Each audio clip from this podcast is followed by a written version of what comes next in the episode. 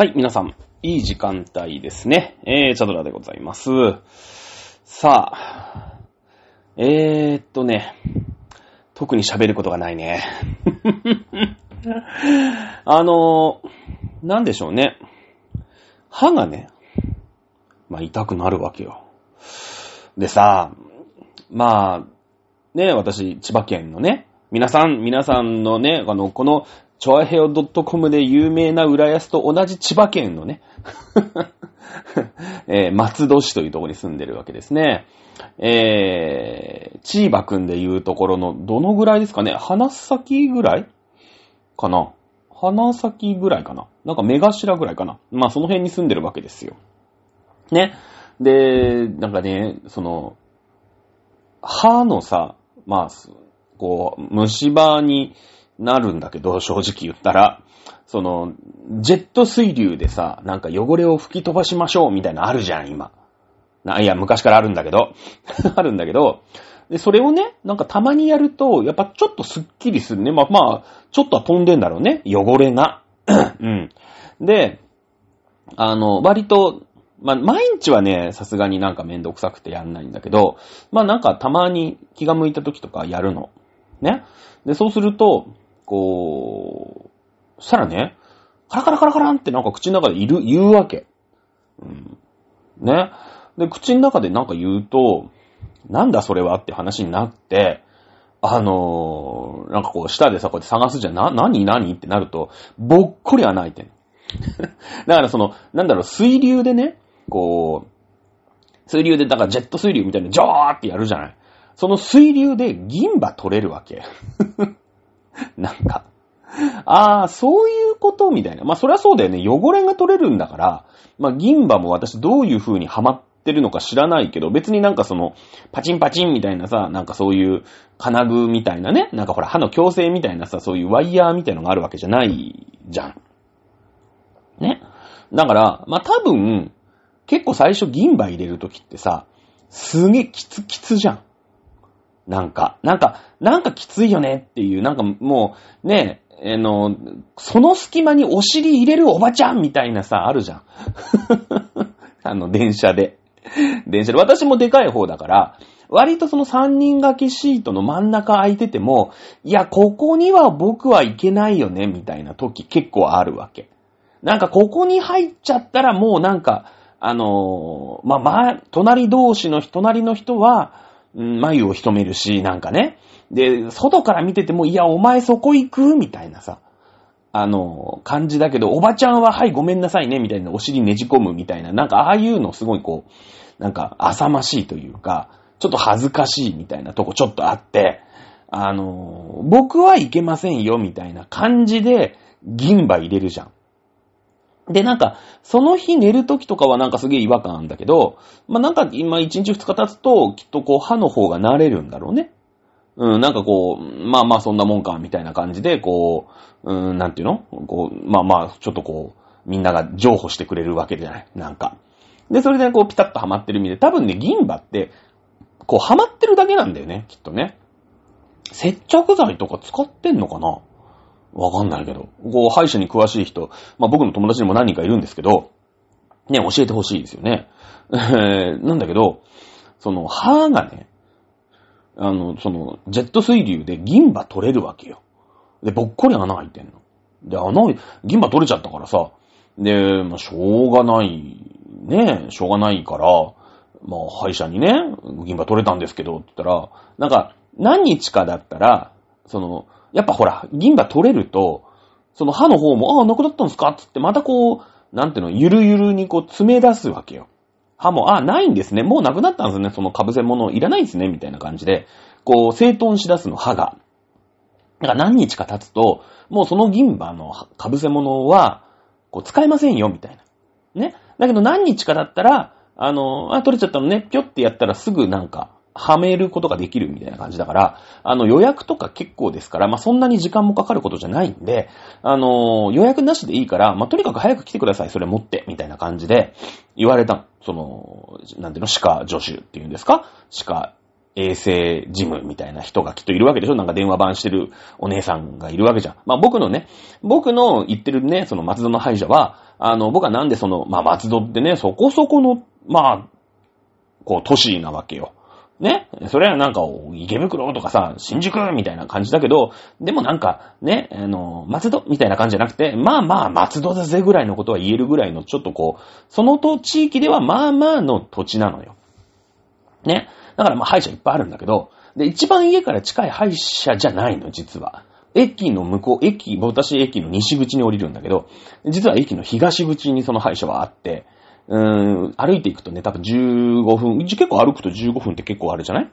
で、まあ、チャリで行くと、まあ、10分もかかんないかな、5分、10分ぐらいで行けるんだけど、まあ、なんでその歯医者に行くかっていうと、お姉さんが美人揃いっていうね、お姉さんの粒が揃ってんだよ、その歯医者は。うーん。なんか若いね、先生なんだけど、あれ絶対ね、自分のなんか好みで面接してるね。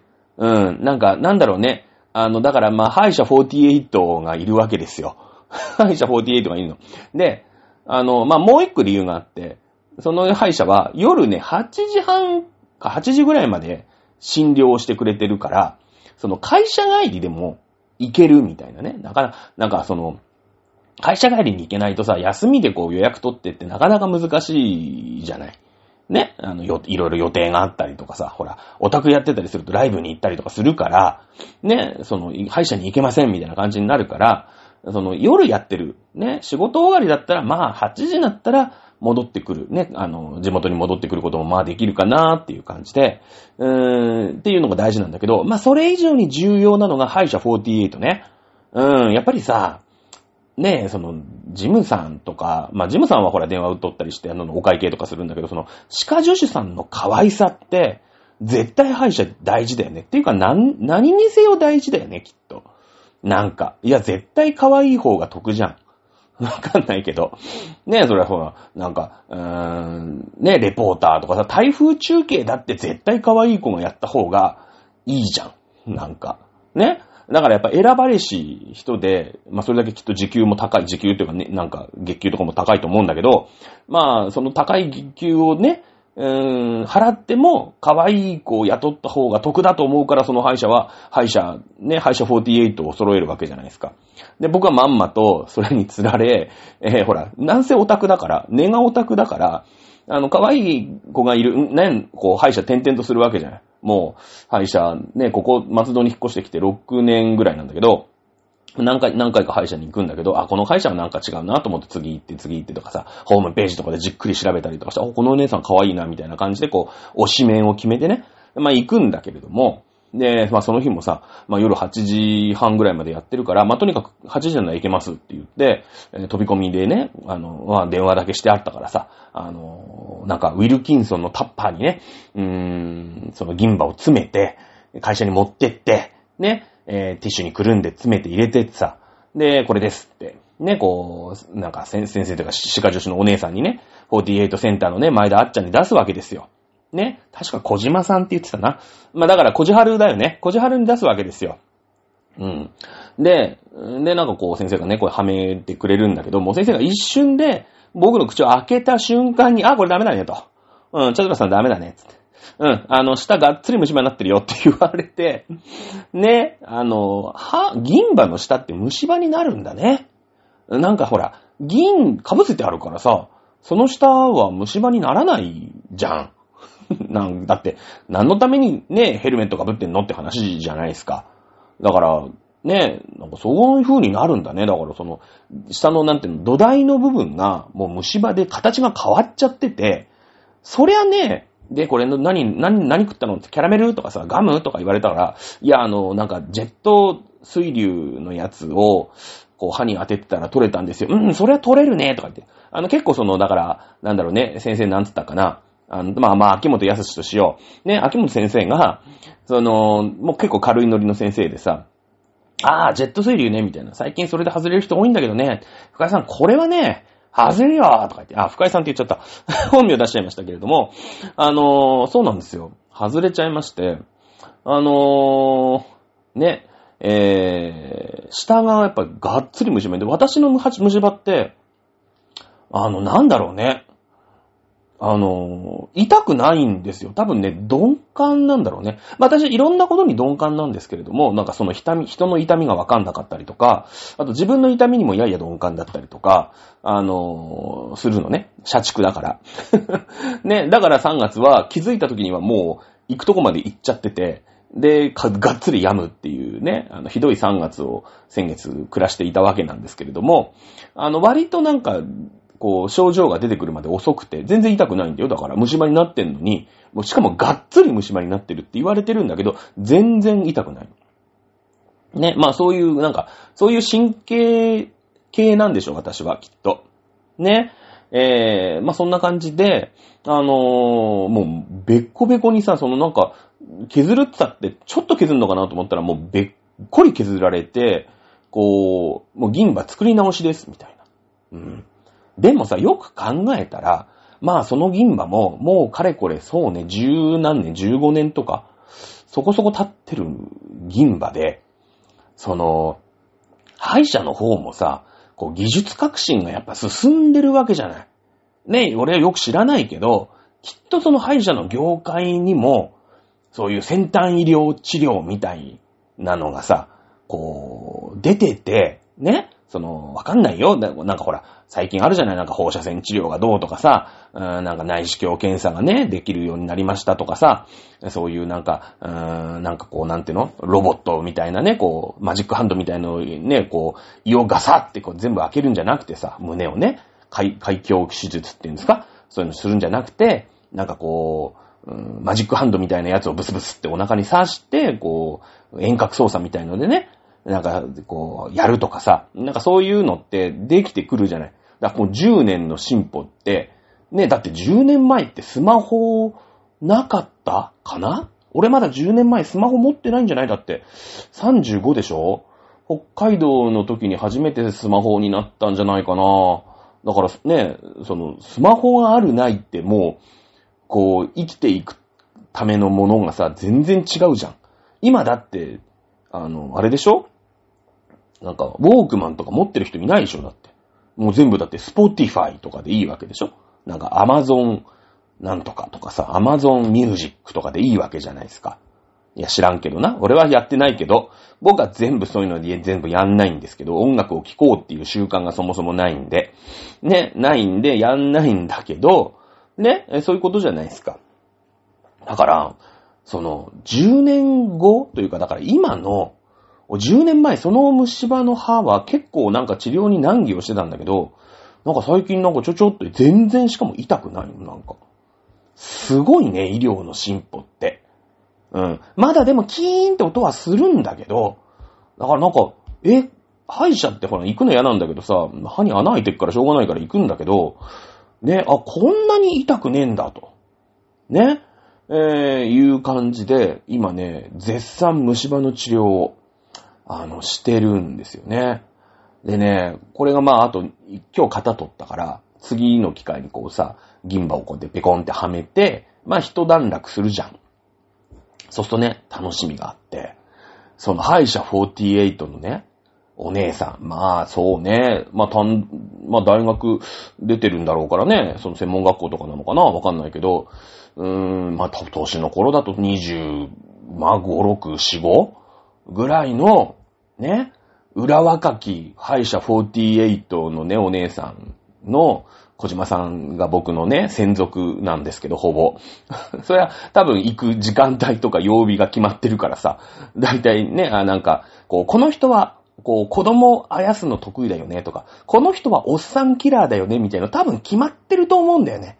その、やっぱいるじゃん。なんか子供あやせたらもうすげえうまいとか決まってると思うんだけど、俺は多分なんか、ちょっとこう、なんだろうね、こう、アイドル顔の子でね、なんか、完全に俺のことをバカにしてくる感じの。ね、おっさんをね、手玉に取る系の、あの、小島さんがつくんで あれなんですけれども、あのね、歯磨き指導ってのがあるんですよ。ね。でね、いい年よ、僕も。ね、こんな90何キロのね、まあ、小太りというか、まあ、大太りのね、あの、おじさんがですね、歯ブラシを持って鏡を持たされ、ね、歯磨いてみろと。で、なんかこう、赤いさ、なんか、ラムネみたいのを食わされて、ハイレモンみたいのを食わされてさ、ほーら、ここが磨けてないでしょ、みたいな。ね、4歳とかがさ、なんか仕上げはお姉さんみたいな感じで磨いてもらえるんだよね。うん。ここをこの角度でほら、こうやって当てるとね、ほら落ちるでしょってやってくれるんだよね。それが楽しみでね、まんまとハマってるよね。だからなんだろうね、俺の中のその、だから歯医者の握手会みたいのがあるわけだよね。だから来週だったかな ?2 週間ぐらい空くのかな？あの、銀歯の型ができるまで。次のね、もう予約してきましたけど、確か14月の24って言ってたか23って言ってたかななんか、なんかの、なんかの、うん、歯医者をね、予約しましたんで、もうだからもう僕の中でも握手会だと思ってね、えー、わざとね、歯を磨かないでね、えー、ちょっと怒られたりとかしてね、ダメでしょみたいなね。あの、いつもここ磨けてませんよとかね。本当に言われるんですけれども、今から楽しみでしょうがないですね。と いうことで。えー、そんなんじゃダメだよね。うん。でもさ、ね。だからなんだろうね。歯医者、まあそっか。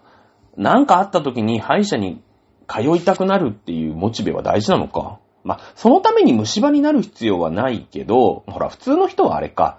その、なんか定期検診とかで、うーん、そろそろ行くかみたいので、こう歯のクリーニングとかさ、歯石取ったりとかっていうので行くのか。そっかそっか。俺あんまりその定期検診とかに行くほど勤勉じゃないからな。うん。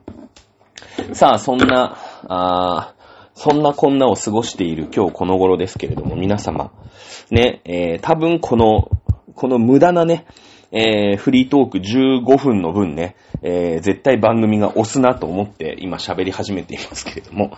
さあ、前回はもうなんか肩慣らしみたいな感じでね、えー、やっぱり、今ね、すごいこう、世界の過渡期になっているんだよというようなお話を、ま、しました。さあ、うん、今回はね、どうしようかなと思って、まあなんか大きいテーマをね、えー、なかなかちょっと見つけられなかったもんですから、まあ、歴史というのがね、うん。やっぱり歴史は繰り返すっていう言葉あるじゃないですか。ね。歴史ってね、繰り返すんですよ。うん。あの、どんだけやっても人間ってね、あの、同じ間違いを犯すんだよね。同じ間違いをやっぱり犯す生き物なんですよ。愚かな生き物ですよね、人間ってのはね。うん。えー、ということで、えー、まあ、現在ね、起きている、まあ、あウクライナとロシアの、まあ、戦争だよね。これを、まあ、仮に、えー、第3次世界大戦と、ね、えー、まあ、第3次世界大戦の、まあ、前哨戦みたいなイメージで後で話すんだけれども、その第2次世界大戦、うーんの、うん、との奇妙な、まあ、類似点ということだよね。えー、ということで、ちょっと今今週は話してみようかなと思っております。うん。まあ、なんでこれのテーマに思いついたかっていうと、うーん、前回、えー、前々回か。あの共通テストやりましたよね。で、共通テストの一番最後の問題で、やっぱり戦中、戦後史というものが、まあ、出てくる。まあ、これはもうしょうがないですよね。えー、日本のその近現代の歴史において、まあ日本史やってましたからね、えー、日本史の近現代の歴史において、まあこれは戦争というワードは、もうこれはどこを切り取ってもまあ出てくるわけですよ。ね、えー、明治以降、まあ、日清があり、日露があり、まあ、第一次世界大戦、第二次世界大戦と、そして戦後、ね、冷戦と、いうものの中で、えー、もう10年、20年に1回、その大きな戦争をやり続けてるわけですから、どこを切り取ってもその戦争っていうワードを避けて通ることっていうのはできない。すべての事象ということ、ものが、うん、まあ戦争というものを切り口にして、えー、まあ語ることができるということになっていくわけですよね。うん。それでね、あの、まあ、いろんな解説、日本史ですから、まあ、日本のね、えー、解説をして、まあ、前回、えー、ロシア、ウクライナ戦争ってこうだよね、ああだよね、という話をしたときに、うん、ちょっと待てよと。あのー、まあ、この、まあ、ロシア、ウクライナ戦争、そして、えー、今ね、えー、にわかにまあ、まだ起きてはいませんよ。起きてはいませんけれども、この、うーん、中国と今度アメリカだよね。中国、アメリカの、うん、日中じゃなかった米中戦争。まあこれは起きてないんだけどね。という、まあ、この二軸、これはまあ、米中戦争ってのはまあ、太平洋を舞台にする戦争だし、えー、ロシア、ウクライナ戦争っていうのはこれ、えー、まあ、ヨーロッパでね、起きている、まあ、戦争なわけなんだけれども、あの、第二次世界大戦の頃も、えー、ヨーロッパ、それから太平洋というところで、実際戦争が起きているわけですよね。うん。ね。えー、もちろん第二次世界大戦は皆さんご存知の通り、数軸国が日、独、伊、日本、ドイツ、そしてイタリアですよね。えー、そして連合国軍が、まあそれに対抗する連合国軍が、イギリス、フランス、アメリカ。そしてまあ、まあ一応ね、ロシア、中国と。という形ですね。まあ、ロシアは最後の最後に、えー、参戦してきましたし、中国はね、えー、もともと日本と戦争を、日中戦争をしておりましたので、まあ、敵の敵は味方みたいな感じ。まあ、味方の敵は、敵みたいなね、えー、いう感じで、えー、別にその、うー、ね、その、なんていうのかな、えばれるほど、米英と一緒に戦ったみたいな感じじゃないんだけど、もともとね、日本と戦争してましたので、えー、まあ一応連合国側と、ね、えー、いう形に今なっていくわけですよね。うん。で、えー、今の第3次世界大戦ね、このウクライナロシア戦争、ウクライナロシア戦争で言うと、ロシア対、まあ、ウクライナということですよね。いやいやいや、ロシア・ウクライナ戦争って言うたってね、そのヨーロッパの一つのね、ちょっと地域の戦争じゃないかという話もあるんだけれども、うーん、まあ、えー、ちょっとこの辺をね、えー、話していきましょう。まあ、この、おまあ、ロシアとね、えー、今、ウクライナが、まあ、戦争をしているわけですね。えー、まあ、戦争というか、ロシアは戦争って、え、言ってないですよね。うん、言ってない。まあ、そもそものことの発端は2018年でしたっけ ?2014 年でしたっけ？えー、ロシアがクリミアというね、ウクライナの、まあ、一つの、まあ、土地を、に侵攻をしてですね、勝手に奪い取ったんですよね。うん。で、この時ロシアは何て言ってたかというと、クリミアの人間は、うーん、ウクライナのね、えー、バカどもに苦しめられていると。うん。えー、だから、ロシアとしては、このロシア系住民が多いウクライナのクリミアという土地を助けに行くんだと。いう形で、まあ、あまあ、でっち上げてね。うん、そんなことないんですよ。そんなことないんですよ。そんなね、なんか先生がいきなり来てね、はい、お前、ね、あの、クリミアがロシアにね、えー、編入する、うーの賛成かって、ね、銃突きつけられて、ね、言わされたら、いやいや、あの、ロシア賛成ですって言いますよね、そりゃね。だって言わなかったらバーンって撃たれちゃうわけですから。ね。えー、で、まあ、クリミアを乗っ取ったんですよ。で、これは、完全な国際法違反です。ね。えー、国連というところでそういうことはやっちゃいけませんよ、と言ってるんだけれども、あまりにも、ね、ロシアの手際が良かったんですね。ロシアの手際が良かった。もう、たった一週間くらいで選挙までやって、えー、はい、えー、ウクライナね、のクリミアというところは、ロシアに編入する人が過半数を超えましたので、えー、今からもうこれはウクライナじゃなくてロシアでございますっていう風に大々的に発表しました。これもう一切、えー、合切ロシアが悪いんですよ。こんなことは許されないんですけれども、もう国際世論というか国際社会がそれに対応する間を与えなかったんですよね。だから、ロシアってひどいよねって言って、まあその後経済制裁とかはするんだけれども、ね。だけども、その、ん、じゃあ、ロシアに奪われたクリミア、ね、えー、という土地を、いやいや、それってウクライナのじゃん。返しなさいよっていう軍事行動には誰も出れなかったわけですね。これ、えー、2014年のウクライナの、ウクライナへのロシアクリミア侵攻ですよね。はい。えー、第二次世界大戦に話を持っていきましょう。えー、ロシア・ウクライナ戦争は、ヨーロッパでの戦争ですけれども、うん、片や、ね、アジアで小競り合いが起きているんですね。日中戦争ですね。日中戦争。はい。日本攻める側だったんですよね。はい。えー、1931年。まあ、その前に言うとね、じゃあロシアはなんでクリミアをゲットしなくちゃいけなかったのかっていう話で、ロシアはもういっぱいいっぱいなんですよ。うん。ね。で、やっぱりこの、クリミアっていう、まあ、国海というね、まあ、地中海のもうちょっと先の、もうちょっと奥みたいなところにもう一個国海ってのがあるんだけど、まあ、そこに非常にアクセスがいいわけ。ね。えーロシアも一応国海に面してるんだけど、なんかその、そこがウクライナだと、まあちょっとなんかさ、なんかやりづらいよね。あ、すいません、ちょ、ちょっと取りますね、みたいな感じで行かなくちゃいけないんだけど、ね、もう、クリミアがね、クリミア半島が、あもうロシアだっていうことになれば、まあ堂々と表玄関から、ロシアですからね、えー国会に出てることができる。国会から地中海、地中海から大西洋という感じで、その、ふとね、凍らない港がいっぱいゲットできるわけですよ。ね。えーそこまでこのロシアの経済というのは、まあまあ行き詰まっていた。はい。えー1930年代の日本経済も、まあまあ行き詰まってるんですよね。えー第一次世界大戦の後のバブル。うん。えーこれが、まあ、ね、えーバブルですから、所詮ね、えーまあ、崩壊するわけですよ。あのーベコベコにね、ヨーロッパがやられましたから、第一次世界大戦で。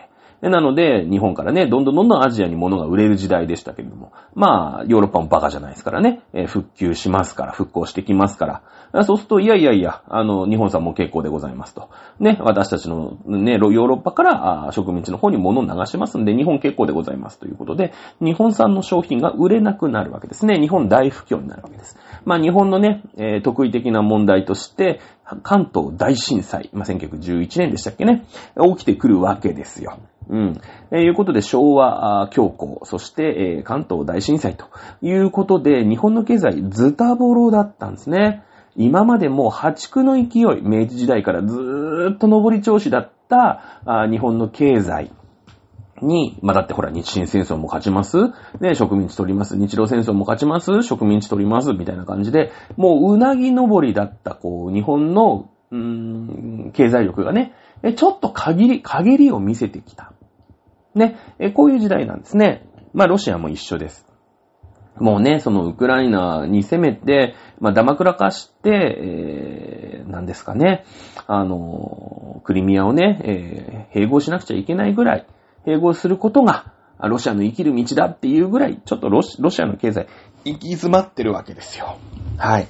えー、そこで起きたのが、1931年、えー、まあ、日中戦争のちょっと手前ですね。あの、流浄湖事件。これ、あれですよね。あの、センターテストの解説でもやりましたよね。流浄湖事件。法典というところ。まあ、満州ですね。えー中国の北東部です。はい。まあ、北朝、北朝鮮じゃないね。まあ、中国の北東部ですね。えーの流浄湖というところで、流浄湖事件というのが起きます。ね。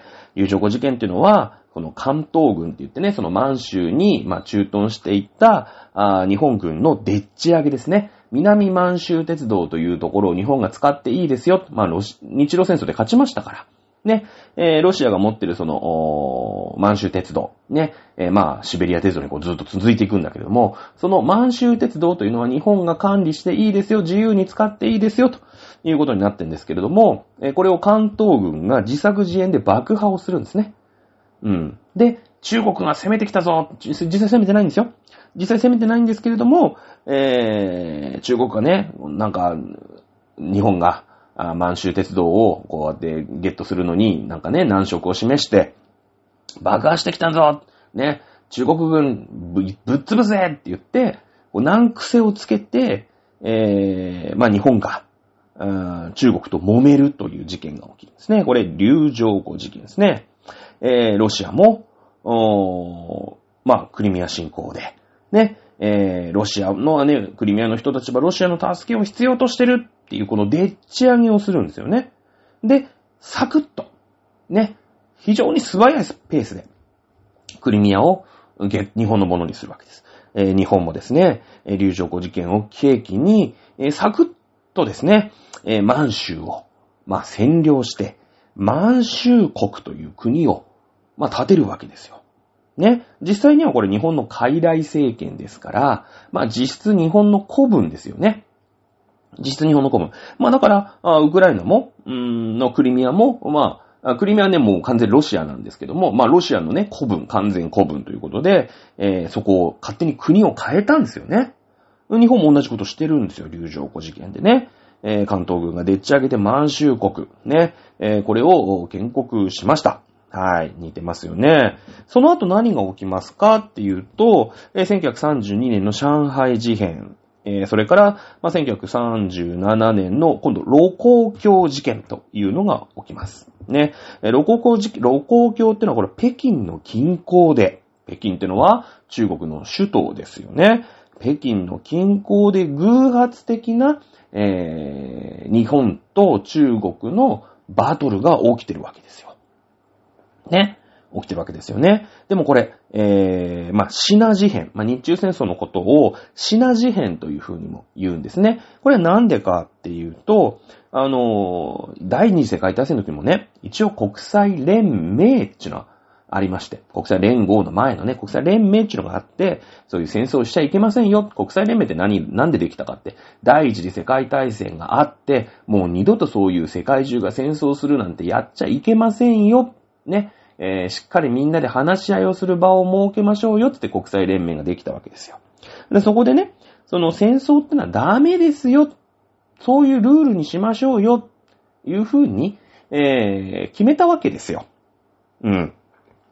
ね。えーなんですけれども、まあ、実際問題、この上海、まあ、上海事変とかでね、えーまあ、日中戦争というか、シナ事変、まあ、日中戦争を起こすわけですけども、戦争っていう言葉を使ってしまったら、いやいや日本さんと、え、戦争を起こしてますよねって。ダメじゃないですか。ね、あなた国際連盟でそれダメって言ったでしょって世界中から言われますよね。うん。なので日本は、いやいや違うんですと。これ、シナ事変ですから。ね、えいうこと、その偶発的なね、やりとりなんで、これ戦争じゃありませんよっていうふうに国際社会に、まあ、なんとか言い訳をしたんですね。うん。えええーしてたんですよ。はい。えーこの、お盧溝橋事件、北京近郊で起きます。はい。えー現在に置き換えてみましょう。ウクライナ、攻められる方ですからね。えー攻められる方の、お首都、えーウクライナの首都はキエフ。今で言うと、キーウですよね。キーウの近郊での戦い。ね。えー去年のお2月24日。えーロシア軍がウクライナに攻めるとき、まず北京の近郊に攻め入りましたよね。攻め入るんですよ。で、プーチン大統領ですね。えープーチン大統領は、この、ウクライナに攻めるときに、え、えー宣戦布告した、したでしょうかっていうと、してないんですよ。これも同じですよね。今、国際連盟から国際連合に変わりましたけれども、ここでもそういう武力による現状変更っていうのは、やっちゃいけませんよって決まりがあります。ね、特に、えー安全保障、安全保障理事会の常任理事国ですから、ロシアは。ね、率先してそういうのをちゃんと守らせなきゃいけない立場なんですよ。ね。えーですから、一応対面がありますんでね。えー戦争をそんななんか、あ起こすなんて何事だって言って、世界中から非難合々雨あられじゃないですか。ね。えーですので、これは特殊軍事作戦なんですよ、と。ね。えいうふうに、プーチンは、あ言い張って、ね。えーこの、実際戦争なんですよ。日本と中国も実際戦争だったんですよ。だけれども、いやいや、これはシナ事変ですからって、世間、世界にね、えーアピールをしてるわけですよ。ね。えーこれは特別軍事作戦、特殊軍事作戦だって言って、プーチンもロシアに、えっと、ウクライナに堂々と攻めていくわけですよね。はい。ウクライナを、まあ、3日で落とす、4日で落とす、1週間で落とすと。ゼレンスキー政権を、もうね、ゼレンスキーなんかとっくの塔に逃げて、ね、えー、2週間で、まあ、ウクライナ、は、もうロシアのものになるんだという目論みで、えー、スタートした、あウクライナ・ロシア戦争。実際1年経ってもまだ終わっておりません。完全に泥沼になっております。えー、第二次世界大戦に話戻しましょう。日中戦争、いわゆる日本でいうところのシナ事変もですね、日本政府は長らく戦争する気ありませんでした。早期に型をつけると、ね、えー、いうふうに思っていたんですね。えー、日本がわーって攻めていけば、ね、えー、小解析政権ですけれども、とっとと逃げ出すだろうと。うん。え、いうふうに、高をくくっていたんですけども、実際は、泥沼化ですよね。泥沼化。え、日中戦争が終わったのは、実は太平洋戦争が終わったよりも後のことなんですね。えー、まあ一応条約上ですけれども。まあ太平洋戦争が終了するまで終わらなかったわけですね。もうこれですから軽く10、10年はやってないですね。8年、9年戦争やりっぱなしですから。ね。えー、泥沼化しているんですね。これなぜか。ね。えー、じゃあ今の方、第3次世界大戦の方に話戻しましょう。うーん、ウクライナがね、もう圧倒的に国力が差があるわけですよ。ね？ロシアとウクライナ比べれば。なんで今ここまでウクライナ軍が戦えてるか。いや、もちろんウクライナ軍の士気の高さ。ね？え絶対に追い返すんだという士気の高さもちろんあります。だけれども実際問題武器弾薬なかったら戦えないですよね。根性だけじゃ戦えないですよ。これは、やっぱり NATO、アメリカからの武器、その他援助があったわけですよね。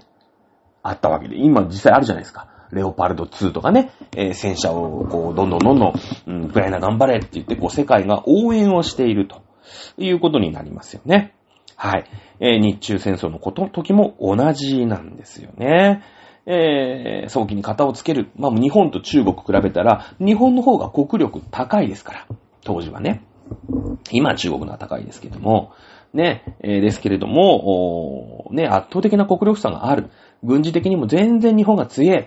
だから、ね、早期に戦争は終わるだろうというふうに思ったんですけども、泥沼化します。これは、あ欧米諸国が、まあ、欧米諸国というか、えー、連合国側ですね。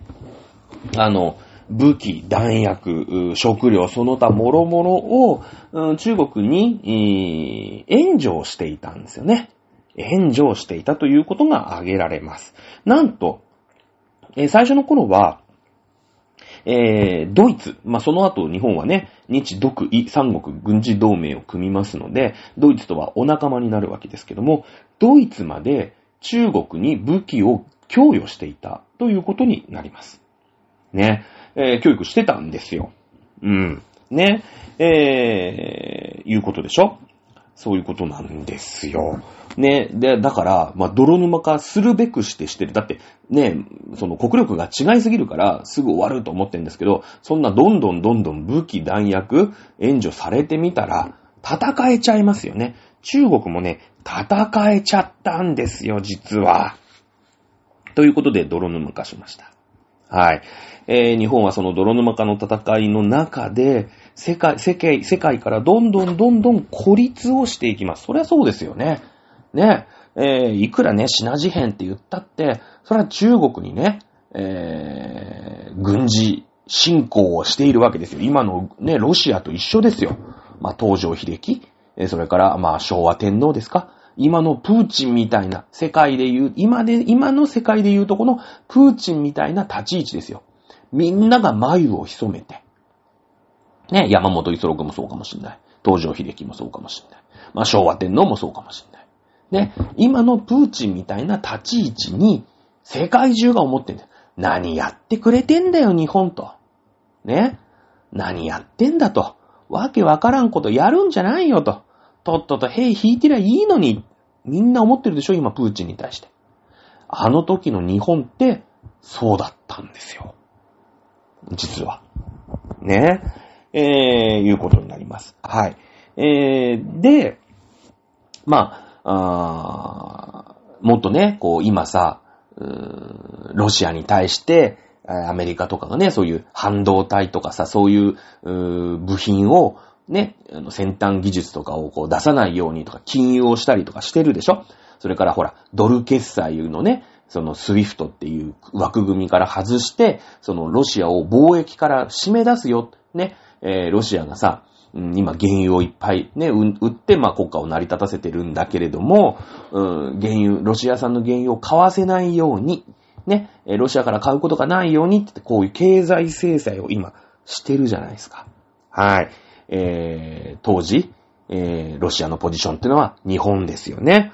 えー、これ、日本も経済制裁をされるわけですよ。まあ、日本はね、えー、ほら、あの、日本産の原油なんかありませんから、原油いっぱい買う方ですからね。その、売れなくするんじゃなくて、買えなくする、いうことですよね。まあ、ちょっとその、原油がね、えー、金融政策になるのはもうちょっと先の話なんですけれども、まあ、ABCD 包囲網なんですってね。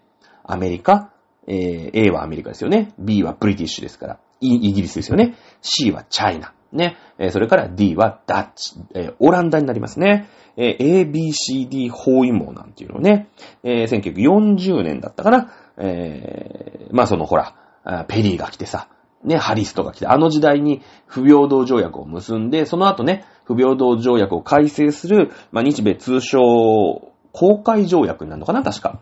ね、えー、いうのがあったんだけども、それを破棄して、えー、ABCD 包囲網つってね、日本に、えー、そういうね、クズ鉄、最初ね、クズ鉄をね、あの、禁輸したんですよ。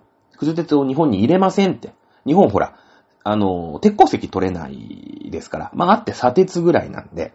ね。やっぱ鉄って大事じゃないですか、戦争するのに。兵器作ったりとか、戦車作ったりとか、ね、航空機作ったりとか。まあ、航空機はその後鉄からアルミに変わっていくっていうのがありますけれども、うん、鉄くずをね、えー、まあ、鉄くずっていうからなんかゴミみたいになるけど、鉄くずってその溶かせば鉄だから。まあ、要は鉄ですよ。ね。えー、を、めっちゃ日本は輸入してたの。ね。資源取れないから。ね。えー、なんですけども、まあ、その鉄くずをなんとか日本に入れないようにしようぜって言って、この ABCD、ね、アメリカ、イギリス、それから中国、オランダ。この4カ国が結託をして日本にプレッシャーをかけています。ね。えー、今のロシアもそうだよね。NATO とかさ。ね、そういう国が、経済制裁を、まあ、課してるわけですよね。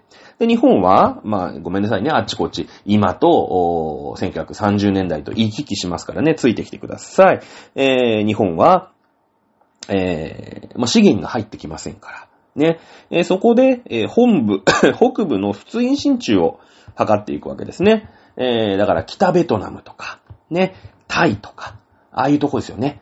あそこに、まあ、ああそこの資源を、なんとかゲットしようっていうこと、あそこゴムとかね、鉄鉱石とか取れるんですよ。ね。えなので、え日本は北部仏印進駐ということでですね、えー、フランス領の、まあ、あインドシナ半島にですね、えー、軍を進めて、えー、そこを、まあ、分取ろうとしていくわけですよ。ね。え分取ろうとしていく。まあ、この辺からですね、今度、まあ、中国のお話になっていくわけですね。まあ、今のところ、えロシア、ウクライナ戦争に中国ってのは積極的には噛んでいきません。だけども、この間、えー、習近平とプーチン会談をしましたね。ちょうど、岸田さんと、ね、ゼレンスキー大統領が会談した時、同時だったですけれどもね、えー、しました。そして中国はロシアに武器供与のお話もしていきますので、明確にどっちチームって言われたら、ロシアと中国。ね。そしてウクライナは、まあ、英米だったり、日本だったり、EU だったりっていうところが味方についてるっていうことになるでしょ。ね。この北部仏印に進駐している国っていうのが、現在あるわけですよ。いやいや、もちろんね、ベトナム、タイ、ミャンマー、この国になんか軍事侵攻して戦車がゴロゴロゴロって入ってるっていうことはないんだけれども、南シナ海に海洋進出をしてね、勝手に人工島を作って、空港を建てて、ここね、えー、俺たちのね、軍事、軍事拠点にするからって、もともと南シナ海って俺たちの海だからねって、勝手に言い張って、勝手にそこを分取ろうとしている国があるわけですよ。これ中国ですよね。中国。中国もね、北部仏印に進駐してるわけですよ。ね？そういうことでしょ？で、えー、その後、その北部出印進駐の後、組んだのが日独伊三国軍事同盟です。三国軍事同盟組みましたよね。これはもう皆さん、あ歴史でね、絶対習う用語のうちの一つだと思います。日独伊三国軍事同盟でしょ？で、この間、プーチンとうーん、習近平が会談しましたよね。そして、えーこのウクライナと中国の戦争、ウクライナとロシアの戦争において中国は武器供与も差もありなんと。これ、あれですよね。中ロ2カ国軍事同盟じゃないですかそうですよね。うん。だってさ、その、おーまあ、日独伊三国軍事同盟って言うんだけども、日本は片やね、太平洋でしょ？まあ、ドイツ軍とイタリア軍は共同でね、こういろんな作戦をしたり、フランスをこう挟み撃ちにするぞとかやったかもしれないけれども、例えば太平洋戦争の時に、ドイツ何か世話してくれましたか？って言ったら、世話してくれないわけですよ。ね。だって、ドイツの戦車、なんか沖縄戦とかで見ないでしょ？見ないですよね。なんか、硫黄島の戦いで、なんかドイツ軍の戦車が頑張りましたみたいな話聞かないじゃないですか。そりゃそうですよね。太平洋と大西洋ですから、もう全然戦争が違いますからね。ただやっぱ技術とかは、やっぱもらえるのよ。ね。日本の潜水艦ってさ、今ほら、ちょっと前の馬娘の前に流行ったカンムスってのがあってさ、その、軍艦とかを、ね、あの、なんか可愛い女の子に見立ててなんかゲームするみたいなちょっと前に流行って、今でもやってんのかななんで日本の潜水艦でイなんちゃらかんちゃらっていう風にですね、イタリアのイがついてるんですよ。ね。この辺はドイツと、まあドイツも潜水艦には結構プロで、あの、いい技術持ってるから、ね、えードイツとかイタリアとかの技術をもらって日本でも潜水艦、そのイタリア型っていう意味でイって書くんだよね。あの、伊藤さんのイって書くんだけれども、あの、そういう技術とか、そういうのをもらっているわけよ。ね。これはさ、だって、ロシアと中国、今ね、ロシアが、まあ、孤立しちゃってるから、ね、えー、中国はロシアを応援しますよ、技術上げますよ、半導体出しますよ、ね、武器出しますよ、いうことでしょ？日本もさ、どんどんどんどん孤立しちゃってるじゃん。いや、もちろんね、ドイツも孤立してるんだよ。ドイツはドイツでさ、そのヨーロッパの方でね、ヒットラーが出てきてもうわけわからんちんになってるから、あの、めちゃめちゃ孤立してるんだけれども、ね、えー一応今話をわかりやすくね、今こっちだけの話、日本だけの話に、まあ、してるじゃないですか。日独伊三国軍事同盟。この間、中ロ2カ国軍事同盟。まあ、その、正式にね、軍事同盟ですとか言ってないけれども、まあ、こういったものを結んでますよね。はい。そして日本は北部仏印。ね、えー、ベトナムの、まあ、北ベトナムとかね、あの辺に進駐していきます。だけど、まだイエローカードなんですよ。まだイエローカード。今、ここなの。この三国軍事同盟を組みました。日本は北部仏印、ね、えーフランス領の、まあ、ベトナム、北ベトナムとかに進駐、ね、軍を送って、そこを占領しました。までで、一応世界的にはイエローカード。まだここで日米は開戦してないです。ね、太平洋戦争は起きてないんですよ。今ここなの。今ここ。ね、まだウクライナとロシアの戦争で住んでるじゃないですか。まだ日本と中国。ね。で、中国がもともとこうやってガーって出張ってた。で、えー、その、あと、なんていうの？普通院って言ってさ、フランス領だった。もうフランスはほら、その時に、あのードイツがギャーって攻めてって、もう負けてるから、そこ空いてんすよ。植民地的に。だから日本はこう、わってね、そこ行っても平気でしょみたいな感じで、まあ、取るに、取りに行くんだけれども、そこまでは今、一応イエローカードで済んでるの。ね、今のプーチンみたいな。プーチンも別にさ、なんかほら、あの、全面戦争とかになってないじゃない。アメリカとガチンコの戦争とかになってないでしょね。もう一応武器は援助するよ。頑張れ頑張れ小解析っつって、ね、中国をみんなが応援してんだよ。日本に負けないように。ね。今ロ、ね、世界中がみんなウクライナを応援してるんだけども、表だって、じゃあロシア、プーチン殺してやるぞってやつはまだいないじゃない。ね。でもかなりのイエローカードなんだけど、今ここ。今このラインなんだよ。ね。今ここ。じゃあこの後よ。1941年以降の日本。ね。どうなっていったか。こっからは、この第三次世界大戦のお話で言うと、未来予想図になるので、間違ってるかもしれない。ね。だけども歴史って繰り返すんですよ。はい。1941年。北部仏印進駐がきっかけで、えー、その、なんていうのかな。日本は今度、うーん、石油の禁輸も受けるんですね。だからさらに厳しい経済制裁を日本は課されるということになるんですよ。うん。今ロシアが経済制裁食らってますよね。そして北部仏印に進駐してるのは今度は中国の方だ。ね。中国。ここで今、アメリカもトランプの時代に、はたと気づいて、中国に対して経済制裁をかけ始めてますよね。中国の安くて、まあ、性能のいい半導体、ね、えー使おう、ね、どんどんどんどん使えばいいじゃんって、オバマの時代にすげえ使ってるんだけれども、いや、ちょっと待てよと。あいつら北部仏印と取りやが、取りやがったなと。勝手に人口と、まあ南部仏印もね、その後日本は進駐するんで、あのー中国もね、南部仏印に進駐してるわけ、していくわけですよ。正直言ったら。だって人工島作って、そこに基地作って、ね、中国の、うん飛行機がそこにバンバンバンバン軍事基地を作るわけ。これはおかしいよね。港を作って、中国の軍艦がそこにこう、どんどんどんどん行ける。あそこって、その、まあ、例えば、インドから、中東から、台湾とか、日本とか、そしてアメリカとかっていう時に、絶対通るじゃん。インドネシアのさ、マラッカ海峡とか、ね、えシンガポールとか、ね、あの辺ってほら、ごちゃってしてるでしょ？あそこって絶対通んなきゃいけない。これクリップポイントなんですよ。絶対通んなきゃいけない。あと台湾海峡もそうだけど。ね。えー、だってあそこが当選簿されたら、もうぐるーっとさ、オーストラリアの、もうフィリピンの脇で、インドからぐるーっとオーストラリア回って日本に来るしかないじゃないですか。ね。だから、あの、南部仏印進駐って絶対やっちゃいけないんですよ。当時の日本も絶対やっちゃいけなかった。絶対やっちゃいけなかった。ね。あのー南部仏印ね。だから、まあまあ、だからマレーシアとかさ、インドネシアとかさ、まあ今で言うとシンガポールとかさ、フィリピンとかさ、ああいうところに日本がバーンって出張ってきたら、今度はさ、当時のアメリカからしたら邪魔だよね。あの辺の、だって日本が出張ってるわけだから、あそこ通るわけにいかないでしょ？ね？アメリカに物運ぶとき、それから中国に物運ぶとき、中国その時はアメリカと仲いいからね。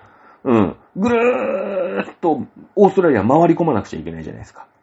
こんなことされたら、ね、そこは取っちゃいけなかったんです、日本で。絶対やっちゃいけなかったんですよ。でも今、ね、えー、まだこっから先です。まあ、南部仏印に、今、中国は手を出してますよね。人工島を作って、艦船、艦船とか航空機が今飛ばせるような状況に、今なるわけじゃないですか。で、この南部仏印進駐って、じゃあなんでやったかって、もちろん資源を確保する。それから、炎症ルートって言ってね、その、蒋介石のその中国軍、ね、えー国民党の蒋介石の政権を応援するための物資がそこからどんどんどんどん、その、うん東南アジアからどんどん入ってきてるんですよ。ね、だから今のウクライナを応援する物資みたいのがどんどんどんどん入ってきてるから、それを潰したい。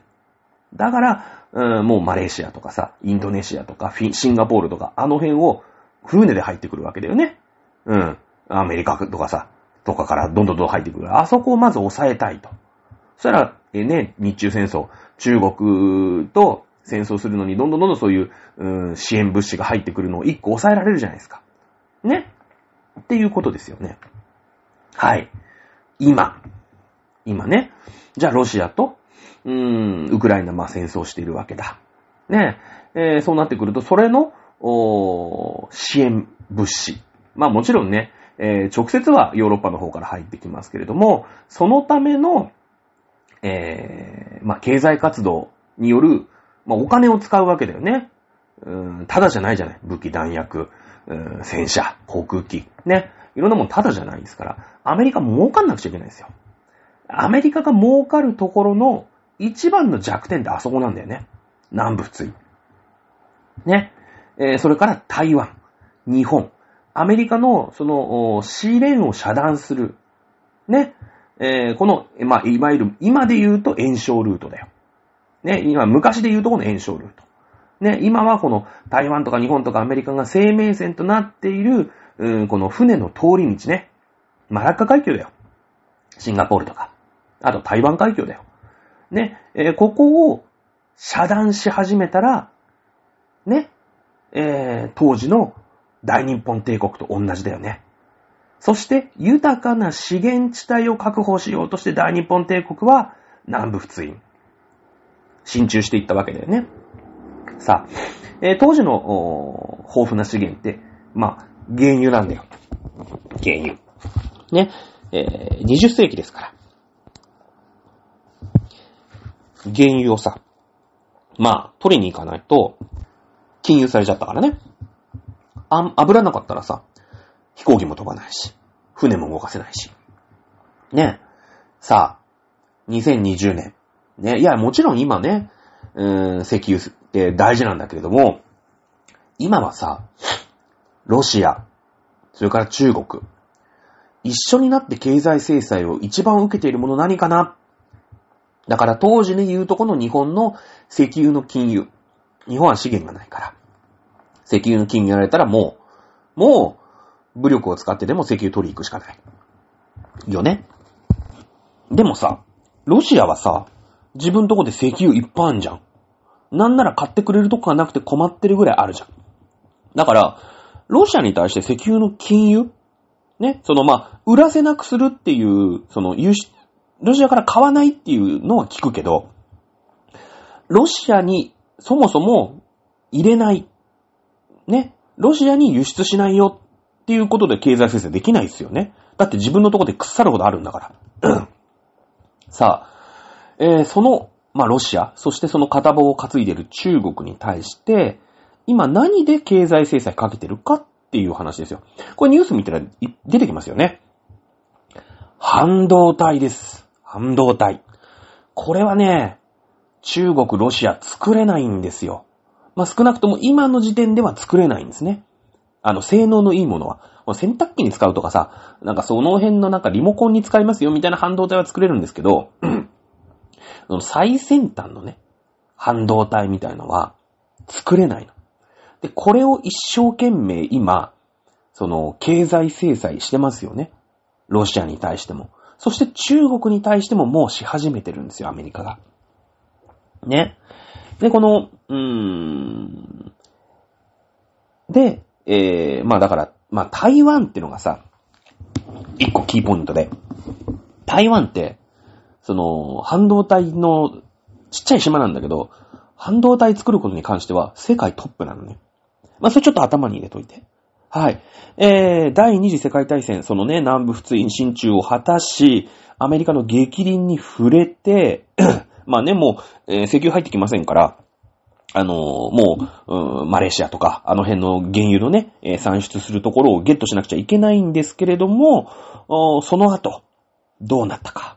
はい、えー、1941年の12月8日、もう12月8日って言ったらわかりますよね。何が起きたか。はい。パールハーバーですね。真珠湾攻撃により太平洋戦争が勃発します。ここで日本対アメリカということで、アメリカが参戦しちゃうわけですよ。はい。ね、こっから先、ね、えー、これはまだ未来の話ですけども、2000 20年、20何年なのかな ?30 何年になるのかな？ここで、台湾だよね。アメリカの、うん、太平洋に浮かんだポツンって島が、まあ、ハワイだったじゃないですか。ね、日本はアメリカともう戦争を決意するんですけれども、うーん、そのハワイが邪魔だよね。うん。アメリカ本土からエッチラオッチラ来るんだったら少し時間もかかるし、みんなも疲れるけども、ねえ、えーハワイに基地がある。これ邪魔なんですよ。すごい邪魔。ね。まあ、パッと見半分ぐらいの距離になるからね。うん。なので、まずこの島をぶったたいてやろうと。いや、もちろんね、その飛行機の航続距離の問題とか、まあいろいろありますよ。ハワイにしか手が出せなかったってのがあるんだけど、まずハワイ潰そうぜ。いうことで、真珠湾攻撃をするわけですよね。ね。え、この話の中で、日本はこのね、えー第二次世界大戦は攻める側ですけども、今度攻められる側です。米中だよね。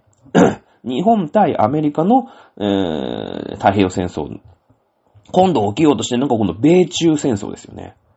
はい。中、アメリカにとってのハワイを日本は攻撃しました。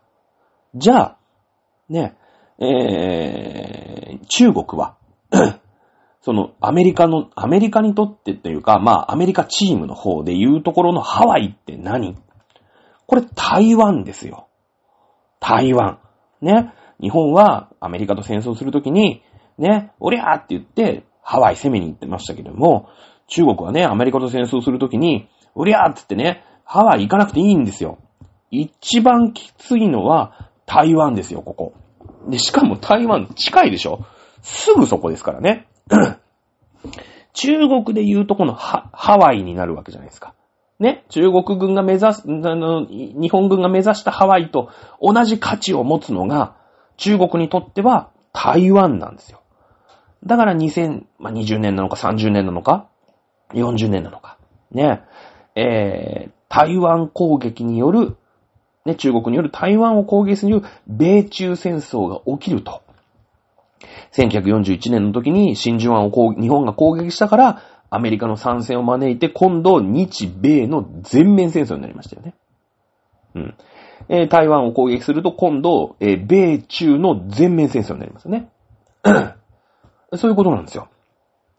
非常に、まあもちろんね、今の、わかりませんよ。米中戦争起きないかもしれませんけれども、えー、第二次世界大戦の流れを見ると、この後起きるのは、えー、台湾を、えー、中国が攻めることによる、もう、米中のガチンコバトルですよね。ガチンコバトル。ここもね、その、さっきね、うん、ロシアがウクライナに攻めるときに、そのロシアの経済ボロボロだ。ね、もう、クリミアも取るしかないんだ。っていう、まあ、話をしたんですけど、中国もね、今似たような感じなんだよね。土地バル、土地バブル。ね。崩壊しました。そうね。え、それから毎年ね、その大規模な洪水とかさ、起きてるわけ。あそこもほら、治水がもうなってないから、ね、大規模な洪水とか起きても中国の経済に結構陰りが見えてるんですよ。ね。そうなってくると、いやいや中国はね、こんなもんじゃない言って、え、国民が戦争をね、支持し始める。ね。偉大なる習近平様が、えー、俺たちをね、救ってくれるんだ。そのためにはね、中国解放軍が、あの、台湾の、ね、蔡英文が、台湾にいるんだけれども、これを中国と、中国に同化することができれば、台湾が持ってる資源、ね、台湾持ってる資源って何ですか？あの、半導体ですよ。これを牛耳ることができるじゃないですか。ね、今半導体ってもうさ、もう航空機から何から何まであるし、もうね、えー、スマホにも入ってるし、もう何にでも使うわけ。もう今は石油よりも半導体のが大事っていうぐらい大事なのね。そのぐらいの資源なの。そこ台湾にあるんですよ。これ取りに行くよね。はい、日本。えー、真珠湾攻撃、まあまんまと成功するんですけれど、最初は勝ちます、破竹の勢いで。ね。だけれども、やっぱりアメリカと戦争して勝てるわけがない。ね。えー、泥沼の戦争4年ぐらいやって、まあ、結局、ボロ負けですよね。うん。おそらく中国も、まあ、中国、台湾より近いですからね、台湾、すぐそこですからね。えー、日本が、ね、あの、真珠湾攻撃するよりも、台湾攻撃するのすぐでしょ、だって。ね、ヘリコプターだって行けるぐらいの距離だからね。最初はね、勝つよ。おそらく。うん。台湾もまあまあやられると思うよ。最初は。多分ね、上陸もされちゃうと思う。うん。ね。だけれども最終的にはボロ負けする。よね。多分。うん。で、GHQ による、まあ民主化っていうのが日本はその後ね、待っているわけなんだけれども、じゃあここでね、えー、この第三次世界大戦、まあ、日中戦争っていうのの、うん、それね、呼び水みたいなのでさ、日中戦争と太平洋戦争ってね、えー、日本は2回やったわけです。同じこと2回やったわけですよね。で、今度は、うん、ロシア、ウクライナっていうのと、うん、中国とアメリカっていうところで、まあ、大日本帝国をね、2回に分けて、えロシア、それから中国が今戦争をするかもしれない。まあ、実際ロシアはしてるしね。うん。で、まあ、あ最終的に米中戦争が起きたとして、えー、まあ、アメリカの方が、おそらく勝つでしょう。うん。だけれども、日本はね、えー、その後 GHQ による民主化になったんだけれども、じゃあ、中国が負けた場合、もちろんまあ GHQ とは言わないけれども、ある程度戦勝国のアメリカの影響下において、まあ民主化みたいな形で、えー、話が進んでいくとは思うんだけれども、そうとはならないのが中国なんだよね。うん。はい。えー、その辺を、もうね、ほんと歴史イフみたいなもんで、もう仮の仮の話なんですけども、その辺を、まあ来週ね、えー、やっていければと思います。今週は以上になります。それではまた来週お楽しみください。さよなら。